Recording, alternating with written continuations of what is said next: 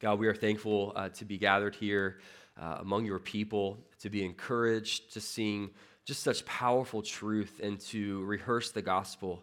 Uh, Lord, I pray as we look to your word, Lord, that you would be our teacher and guide.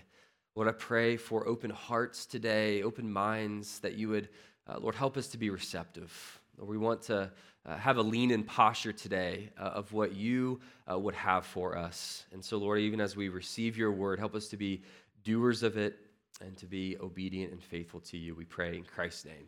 Amen. Well, we all have things that we like uh, to avoid. Uh, you could say that part of the human existence is one of avoidance. Uh, for example, most of us try to avoid public speaking at all costs.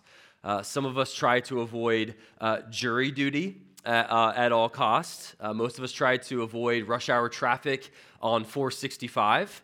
Uh, we try to avoid difficult and awkward conversations from time to time. we try to avoid people who chew loudly on ice, right? Even this week, we're going to be trying to avoid the grocery store, right? The day before Thanksgiving. Right? All of us have things that we try to avoid.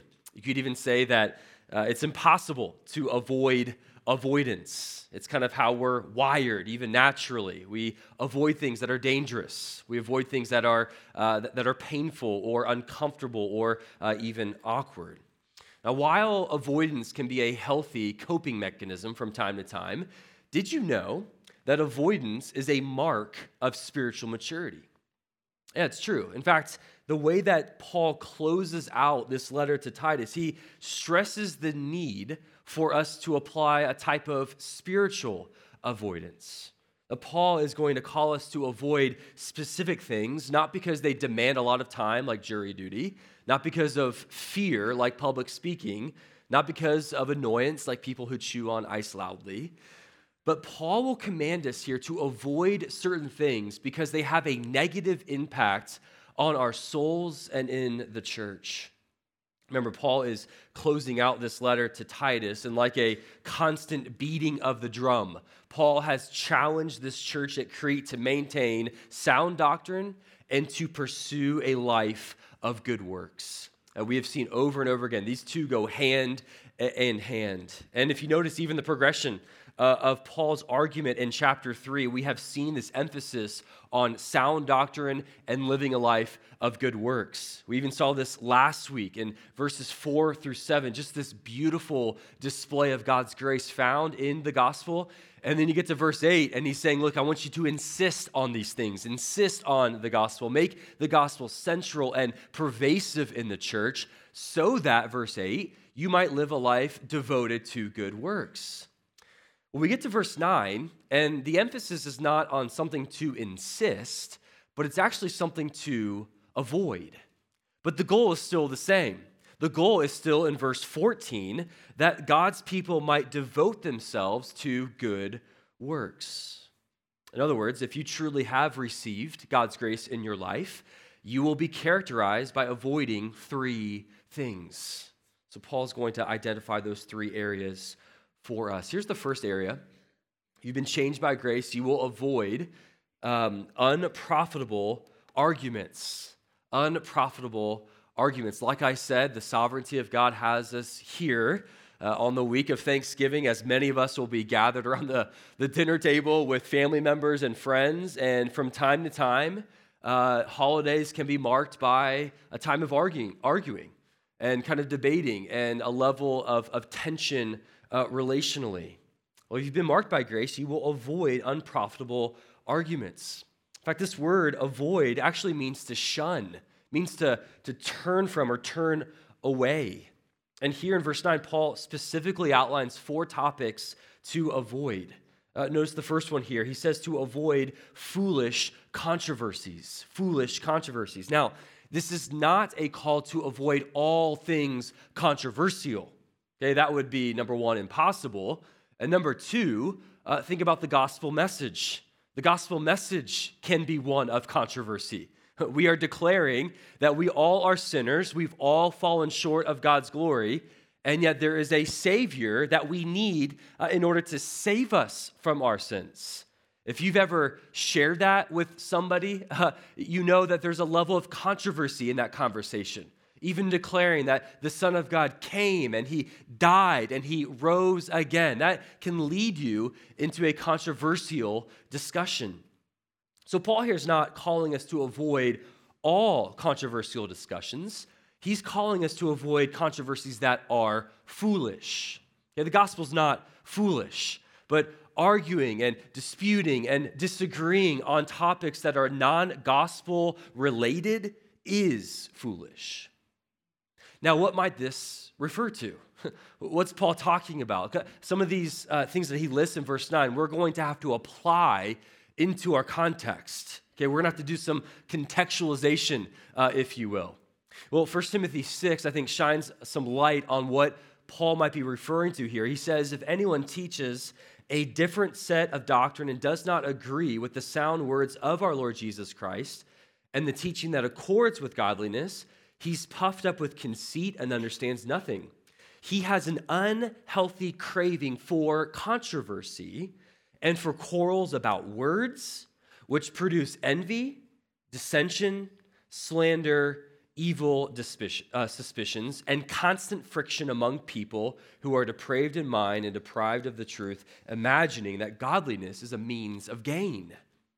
Now, this doesn't specify exactly what a foolish controversy is, but we see some indicators. We are to avoid controversies where the belief and the doctrine do not agree with the teachings of Jesus. And those types of topics often, according to Paul here, lead to envy. They lead to dissension, to slander, to kind of having this spirit of suspicion about other people. Paul says we need to avoid that, avoid it because it distracts us uh, from the gospel. Secondly, though, another topic we are to avoid uh, are genealogies. genealogies seem so random to us. Uh, but clearly, Paul's not calling us to avoid reading those genealogy lists in Matthew or Luke, which we'll be doing in a couple of weeks as we get ready for the Christmas season. But he's actually calling us to avoid irresponsibly reading into them in such a way as we conclude some sort of spiritual epiphany or spiritual insight that is clearly not intended. These false teachers that, as we have seen over the last several months, they had this Jewish background. And so they were reading into some of the, even the genealogies in the Old Testament, even kind of coming up with more genealogies. And, and they were basically concluding unfounded theories and myths from these lists of genealogies. All right, Paul says to avoid those. Thirdly, though, another area we're to avoid are dissensions. This word means heated disagreements, heated arguments. Again, Paul doesn't specify exactly what they were disagreeing about, but I think we can safely conclude that because of these false teachers and, and these uh, individuals who had influence in the Cretan church, because they're coming from this Jewish background, they were trying to combine Judaism with Christianity. And, and so they're debating and, and contending for rigorous attention to rules and, and regulations found in the law that were not found in the teachings of Jesus. Paul says to avoid that. And then, fourthly, we are called to avoid quarrels about uh, the law. Again, these Jewish troublemakers of the Cretan church, they were adding to the doctrine of salvation of grace alone, through faith alone, in Christ alone, by adding aspects of the law. This was creating division, it was disrupting whole households. Okay, so Paul's saying, look, avoid these arguments. Take on the same posture and attitude as you do toward jury duty or those awkward conversations, apply that uh, to these types of arguments. These arguments are not to be debated, but they are to be dismissed and denounced. They're not worthy of your time, but they require swift action to avoid. Now, why? Is it because God's people are not uh, intellectual enough to have some good arguments? Is it because we're not grounded in our convictions enough? No, Paul says to avoid them because they're unprofitable. They're actually worthless. That nothing comes uh, from them. They are distractions away from the gospel. As I was reflecting on this, I began thinking through how th- this is much more challenging uh, than we might care to admit. that some of us just like a good debate. Some of us like a good argument. We enjoy being intellectually stimulated. Some of us just like to win. And so we can take that mindset into any topic, into any area. Like nothing is off limits to kind of debating and arguing and having a good back and forth. And that can lead us into these descriptions of verse 9. Now, you might not struggle specifically with these four topics, but we can apply them in our own setting, in our own day uh, today. And I think the call here is if you're wired that way, you need to be especially on guard that you're not being pulled into these arguments described in verse 9 that lead to your mind being filled with unprofitable influences where you're wasting time. Now, another reason why this is challenging to follow is if you're just not grounded in sound doctrine. This can be a challenge for you because how do you know the difference if you're engaging in edifying and healthy theology or in this unprofitable nonsense that he's describing? How do you know the difference if you're not grounded in it? I wonder how many of us have been led down countless rabbit holes uh, on social media because we're not understanding what sound doctrine is and how some of those things actually are being described in verse 9. Or how many clickbait articles we've researched and read, and all these conspiracy theories and these debates and arguments, and we get caught up in all these things. And yet they're described in verse 9, all because you're not grounded in sound doctrine. Now you might say, well, I'm not a theologian, Chris. I'm not, I'm not a student. I'm not a reader. I'm not this or that. That's why I'm not deep uh, in theology. That's not why I'm not grounded. And look, that's not a good excuse. like, that's not a, an acceptable reason to not anchor your life in deep and meaty truth. Like, it's not a time issue, and it's not an ability issue. Like, we make time for things that matter, that we think matter, and we learn abilities that we're convinced are worth learning. So, if you're not grounded in theology, if you're not grounded in sound doctrine, it's not a time or ability issue, it's really a desire issue where you just don't think it's necessary to be grounded in, in sound doctrine, or, or you don't see the, the danger of not being grounded in sound doctrine and how susceptible you might be. So, I just want to press this a little bit. Yeah, yes, dive into the scriptures understand the, the, the, deep waters of, of the doctrine of, of God and Christianity? Absolutely. We, we actually even have a resource wall out there where we try to put resources there that might help aid you in grounding yourself in sound doctrine. And, and we all need to be on guard about how we're filling our minds and our hearts. But I think it begins with knowing sound doctrine and being grounded in it so we know what to avoid. And if you've been marked and changed by God's grace, you will grow in your knowledge of God and sound theology. Well, the second uh, area that we should avoid, that Paul lists here now, verses 10 through 11, is to avoid divisive persons.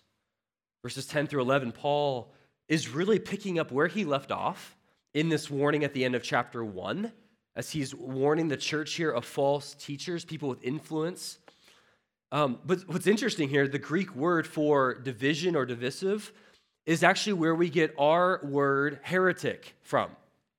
And so these, these bad negative influencers in this church, they were heretics uh, who, through their false teaching, through their detestable character, through this intentional relation friction in the church, were causing division. Now, division in the church is always difficult. Like some of you have experienced painful uh, uh, moments of, of churches dividing or, or intense uh, relational conflict in uh, the church. And yet, sometimes, and hopefully this isn't a controversial statement, but sometimes division is the right path for God's people. Sometimes, when the gospel and true doctrine is being contradicted or undermined, sometimes in those moments, The right path for God's people is to separate or to divide from those who have gone adrift. You think about the Reformation in the 1500s. I mean, Martin Luther, uh, he, he caused, he was shaking the tree a little bit. Right? A lot of our beautiful creeds from the first couple centuries of Christianity came out of moments of dividing and separating from unsound uh, doctrine. So I want to recognize that. But at the same time, a lot of times, maybe most of the time, it seems as though division in the church is caused not by a gospel issue or something of primary importance, but it's usually a preference. It's usually a personal conviction or, or something that's just theologically off base that someone's trying to make this hill to die on. We saw this in all kinds of churches, unfortunately, in 2020. We saw lots of division happening throughout the church of Jesus Christ, and some of it was political, some of it was related to COVID. Right, we see division in the church uh, you know, throughout the years based off w- worship wars. Right, uh, we, we see it even with gray issues like alcohol use or education choices for our children or which organizations to boycott, which ones not to boycott. Like churches can find any type of reason or issue to divide over and to kind of cause separation and friction over.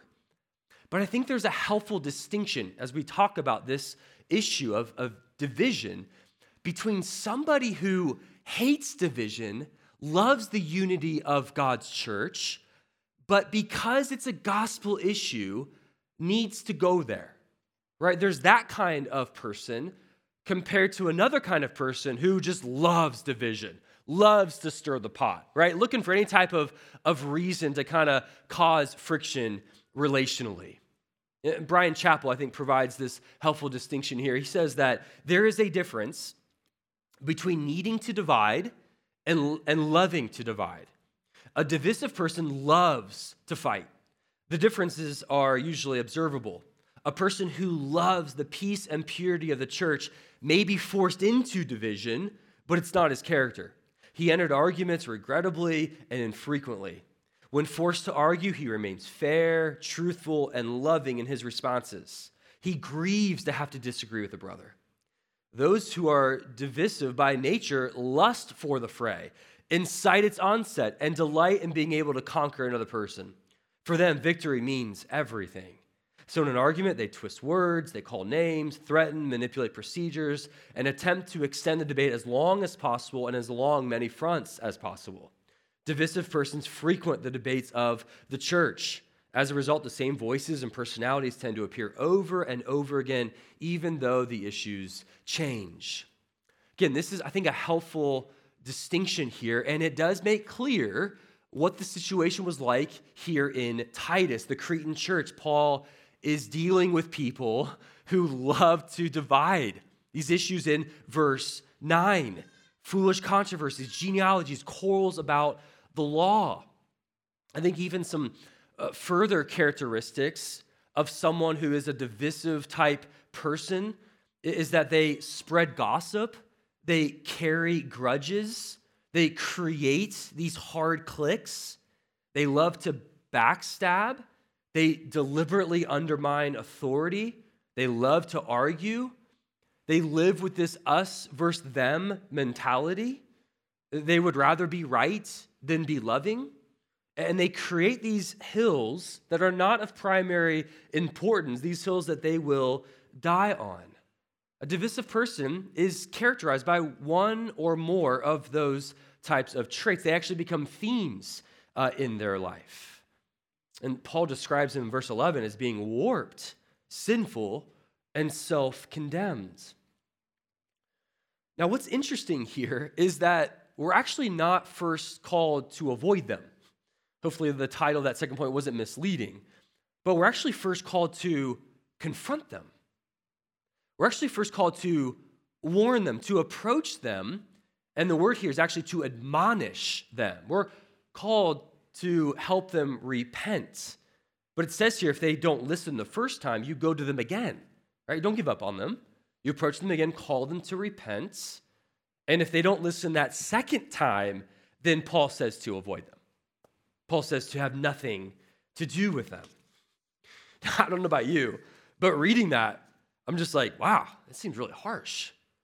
I mean, that, that almost seems unloving and very unchristian. It almost feels like an overreaction. And yet, before we conclude that thought, that this is kind of a, an action that's void of grace, we need to be reminded of how important the peace, purity, and unity of Jesus' bride, the church, actually is. In fact, Paul will put this of such high importance in Ephesians 4, where he says, I, therefore, a prisoner for the Lord, urge you to walk in a manner worthy of the calling to which you've been called. How? With all humility, gentleness, with patience, bearing with one another in love, eager to maintain the unity of the Spirit in the bond of peace. Man, it's so helpful. He, he's describing here what a life that, that looks like. That's walking in a manner worthy of the calling. And one of the first places he goes is by being eager to maintain the unity that Jesus has created through his own blood. So, you want to live a life faithful to the Lord? Then you will take on this eagerness towards maintaining the unity that exists among God's people. Like this, this intentionality, having a, a purposed life where you're trying to maintain this unity. I, I find that very challenging because we don't, we don't always think that unity is something that we have to be eager towards maintaining. We think, well, if you just kind of do what we need to do and, you know, kind of do our thing and maybe avoid these comments here, then, then it'll be okay. But no, this eagerness, man, this is taking it to a different level. This makes it a high, high priority. And it's reinforced in other passages, like Romans 16. Paul says, I appeal to you, brothers, to watch out for those who cause divisions and create obstacles contrary to the doctrine that you've been taught. Avoid them. For such persons do not serve our Lord Christ, but their own appetites. And by smooth talk and flatter, they deceive the hearts of the naive. Man, it's strong warning again here to avoid those who cause division. These individuals who are creating obstacles to the gospel and are dividing the very unity that Jesus has created. That, that's the thrust here. That through Jesus' blood, he has established unity and oneness of God's people, and the divisive person is trying to separate and break apart that which was created through the gospel. It's a big deal. It's a very big deal. And so, just in light of, of this importance, this stress, one of the application questions that we must ask ourselves is if there are three categories in this topic, we have to ask ourselves which category do you find yourself in today? The first category I would describe as the kind of person who is intentionally promoting and protecting the unity in the church right? This, they have this type of, of eagerness, this type of intentionality. They are gracious, they are kind. Yes, they have convictions, all right, but they are kind in, in their interactions with people, even those that disagree with them. They give the benefit of the doubt. They avoid gossip. They avoid uh, slander.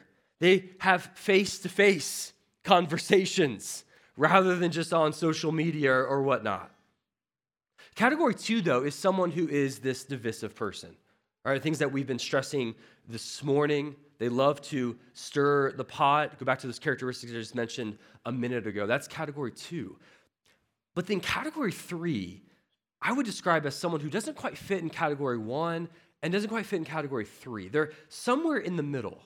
Like they're not necessarily stirring the pot, but they're not eager and not intentionally promoting unity in the church.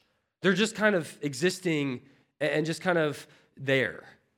And that, I think, can also be a dangerous place to be because we're all sinners and we don't always drift towards promoting unity. Oftentimes, we will drift towards creating relational friction.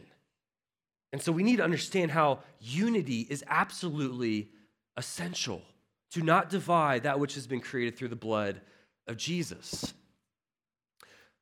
But the question that we have to ask that Paul addresses here in verse 10 is what happens when division occurs. What do God's people do when there's a divisive person in the midst? Well, this is where verse 10 really becomes helpful in understanding how to respond to sin. I don't know about you, that can be very tricky. I mean, especially if you're trying to be gracious, like, do we just kind of ignore sin? Do we just kind of say, well, love, uh, you know, covers a multitude of sins, we'll just kind of carry on? Or do we pounce on people like the sin police? Like, what's the right balance here? Well, Paul gives us these prescribed steps. This is why this is so helpful. These are even steps outlined throughout the New Testament of how to confront another person's sin. And that's actually been described as church discipline. Now, I know when I say that phrase, some of us kind of have PTSD about that. Or like this, like, oh, you know, there's all kinds of reactions when I say church discipline. Uh, some of us are like, man, that is so old school and legalistic and unloving. I can't believe churches practice church discipline today, right? Others have the reaction of, well, it's in the Bible. It's in Matthew 18. We should be obedient to that.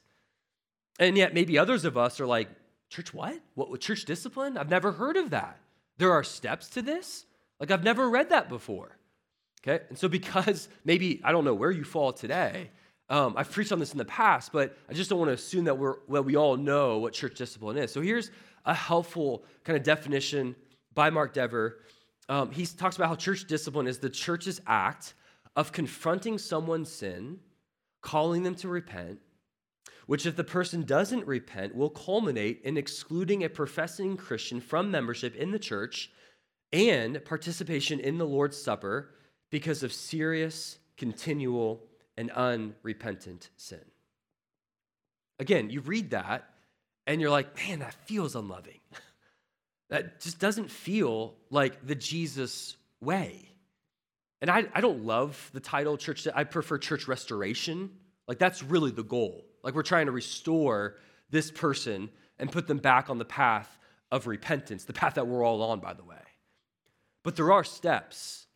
And, and yet, and Jesus gives four steps. This isn't just a Paul thing, uh, but the Lord Jesus gives four steps in Matthew uh, 18. It says, If your brother sins against you, go and tell him his fault. Okay? Between you and him alone. That's step one. And by the way, um, this is the step that is often ignored. Sometimes what we do is when we see sin or we've been sinned against, oh, we got to go tell the pastor. Or we got to go tell this person. We got to go do this thing. That's not the correct steps laid out for us. If you've been sinned against, you, say, you go directly to that person, right? That's step one. Step two, if he listens to you, you've gained your brother. Praise God. But if he does not listen, that's the key word listen. If he does not listen, Take one or two others with you, that every charge may be established by the evidence of two or three witnesses. That's step two. If he refused to listen to even them, here's step three tell it to the church. Okay, the way that we've done that is we'll, we'll mark that individual for prayer at, at a membership meeting. Okay, and we'll just say, hey, this is what's going on. If you interact with this person, we're calling them to repent. And if he refuses, here's step four if he refuses to listen even to the church, let him be to you as a Gentile and a tax collector, meaning there's no fruit of repentance in their life. We're unsure if they're a believer. And it says, Truly I say to you, whatever you bind on earth shall be bound in heaven, and whatever you loose on earth shall be loosed in heaven. Again, I say to you, if two or three, or two, if two of you agree on earth about anything they ask, it will be done for them by my Father in heaven. For where two or three are gathered in my name, there am I among them. Okay, so these four steps are outlined here in Matthew 18, and we see some of these steps here in Titus 3. Step one, warn them. Step two, if they don't repent, warn them again. Step three, if they still don't, then you bring in the church uh, membership to be able to address that. I think the key, the key here is that the church advances to the next step when the person who's not repenting is no longer listening. Like they've removed themselves from the path of repentance. Now, at the same time, we are not called to be spiritual garbage inspectors or kind of the morality spy, right? However, when we have a brother or sister who is sinning, we lovingly approach them and we're calling them to repent. If they don't listen, you do it again. If not, you bring in the church. But if at any point there's evidence of genuine repentance, then the process of di- discipline stops and the, the ministry of restoration begins. Okay? Now, this also begs the question is divisiveness in a category of sin all by itself? Like, do we only do church discipline for someone who's creating division? What about the other sins? Well, it's a really good question. And we don't have a list of sins in the scriptures that qualify for church discipline, but the pattern that we see set forth in the New Testament is when someone is stuck in sin that's appropriate for church discipline, is when it's public, when it's serious, when it's habitual, and when it's lacking repentance. Okay, public, habitual, serious, lacking repentance. Okay, so Paul is not talking about someone who lapses into sin but is trying to repent, or someone who's struggling and, and wrestling and inviting others to help them repent. That's not who Paul's talking about here. In those examples, in those situations where don't we all fall in that? Uh, we are to apply Galatians 6 1 and 2, where we're called here if anyone's caught in sin, you who are spiritual should restore him in a spirit of gentleness. Or verse 2 is help carry each other's burdens. Okay, so, but the person Paul's talking about here is someone whose identity is now marked or described by one or more Uh, of sinful behaviors. That because it's public and serious and habitual and lacking repentance, that that person is now known as a divisive person or as a drunkard or as an adulterer. Like that's their now identity.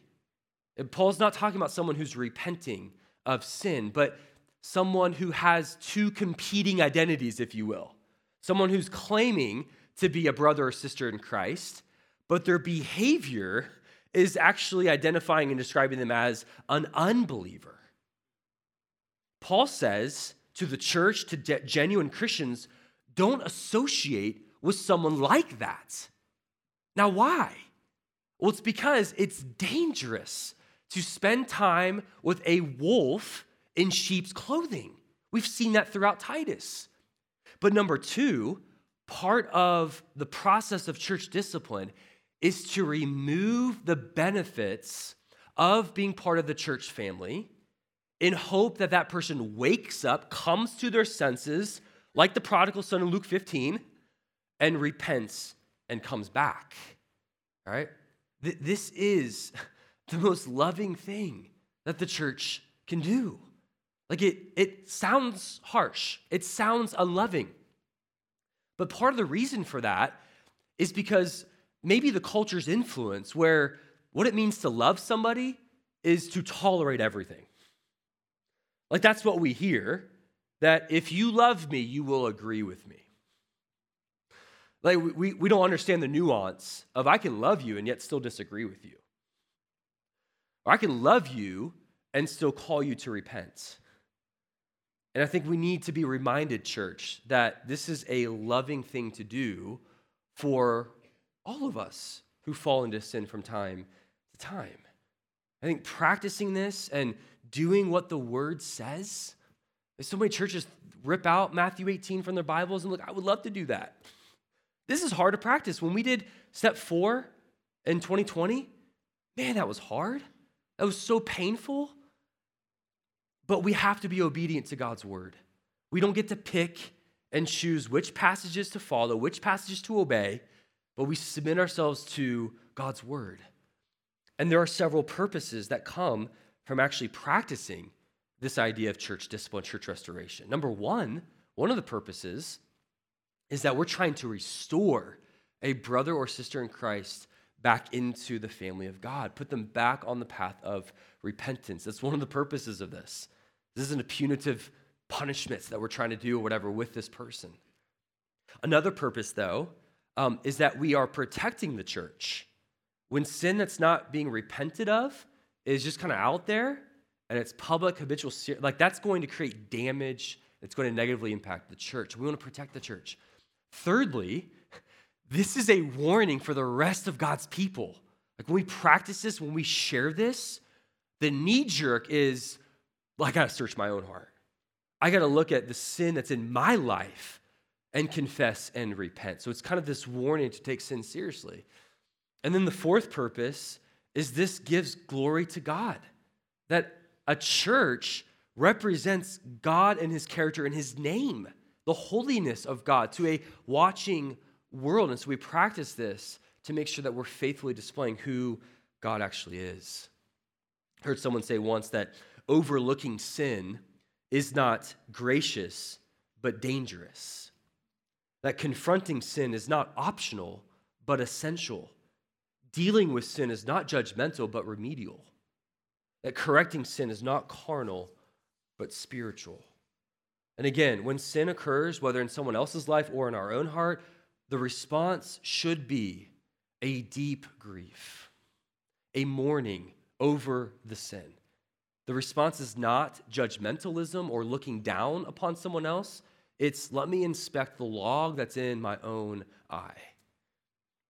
Uh, the 1800s revivalist Charles Finney said this. He said, if you, if you see your neighbor sin and you pass by and neglect to reprove him, it is as cruel as if you should see his house on fire and pass by and not warn him. And again, I think one of the dangers of what we're seeing in the culture and how the, ch- how the culture might be impacting the church is as the culture just continues going on this downward spiral of immorality, one of the impacts that it can have on God's people is the normalization of sin, where we see sin everywhere. We see sin in the entertainment world, we see it on social media, and we see it not only being normalized, but we actually see it being celebrated. That has an impact on us as we live in the world but not of the world. And one of the impacts, if we're not careful, is that we can look at that and we can be impacted by how sin can lose its offensiveness toward God. Like we can actually become numb to sin because it's so normalized. And the danger of that is that we become susceptible to now accepting it. That's how that usually works. And so the call here is to take sin seriously by viewing sin through the lens of God's word and not through the world.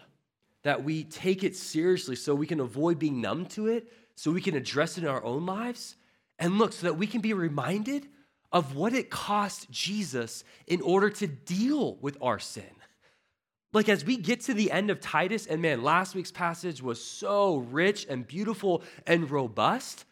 Man, let's apply that to this topic of sin and how to address it. That we have a sinner, who has dealt in full with our sin problem. Like, he went to the cross in order to pay our penalty so that we can be forgiven. And hallelujah that he didn't stay dead, but he rose to life and he offers eternal life and grace for all who believe. Like that is good news because we're all sinners. We've all fallen short of God's glory. And yet we have a great Savior who offers the solution of putting our faith in Him and not trusting in our good works. And the beautiful thing about that is that now actually creates motivation for how we deal with our own sin, of not going back to the same sin that Jesus died to save us from. Well, this takes us to the third and last, and I'll close with this. The last area that we need to avoid if we've been changed by grace avoid an unfruitful life. Verses 12 through 15 involve some personal requ- requests that Paul makes of Titus. He kind of updates him on his travel plans. But let me point out verse 14 here. He, he talks about this idea of, he says, let our people learn to devote themselves to good works so as to help cases of urgent need and not be unfruitful. It's so helpful to avoid an unfruitful life. What a way to close out this book, by the way, where we have seen such a press for good works. We've seen this marriage between sound doctrine and good deeds. And now Paul here is saying, busy your life with so much good works that you don't have time uh, to be involved in unprofitable arguments. You don't have time uh, to be involved in, in with, with divisive people. You don't have time to be involved in habitual sin. And so we cannot separate doctrine from deeds, belief and behavior, our creeds from our conduct. So if you want to live a life that's bearing fruit, where you're not wasting it, my charge to you as we close this letter, my encouragement to you is to fill your mind with thoughts about God, massive, huge thoughts about God that are drenched in Scripture. To consume robust and sound doctrine, these truths about a God who is massive and eternal and infinite, who has no comparison on the earth. Because when you fill your life with those kinds of thoughts, the response will be a natural outpouring of good deeds. Like being consumed with the goodness of God will lead towards living a life of good works. Where good works is not just something to cross off the to do list, but you're thinking about God and His greatness that will lead you towards being someone who's doing good deeds. And I think that's the main idea, the main thrust of Titus. Let's be that kind of people as God continues to lead and guide and shape us. Let's pray together. God, we do give you praise for this wonderful letter. We thank you for the last few months and these lessons and themes, Lord, that have emerged. Lord, we thank you for the beauty of the gospel that we have seen in just about every verse. Thank you for the way that your word just points us to the grace that's found in Jesus. Lord, we thank you that grace not only saves us, but it shapes us, that it informs how we live as it trains us to renounce ungodliness and to pursue good works. God, I pray as we live in this world but not of the world, that you'd help us to be a people who are learning to devote ourselves to good deeds, not to earn salvation, but because we have been saved. We pray this in Jesus' name. Amen.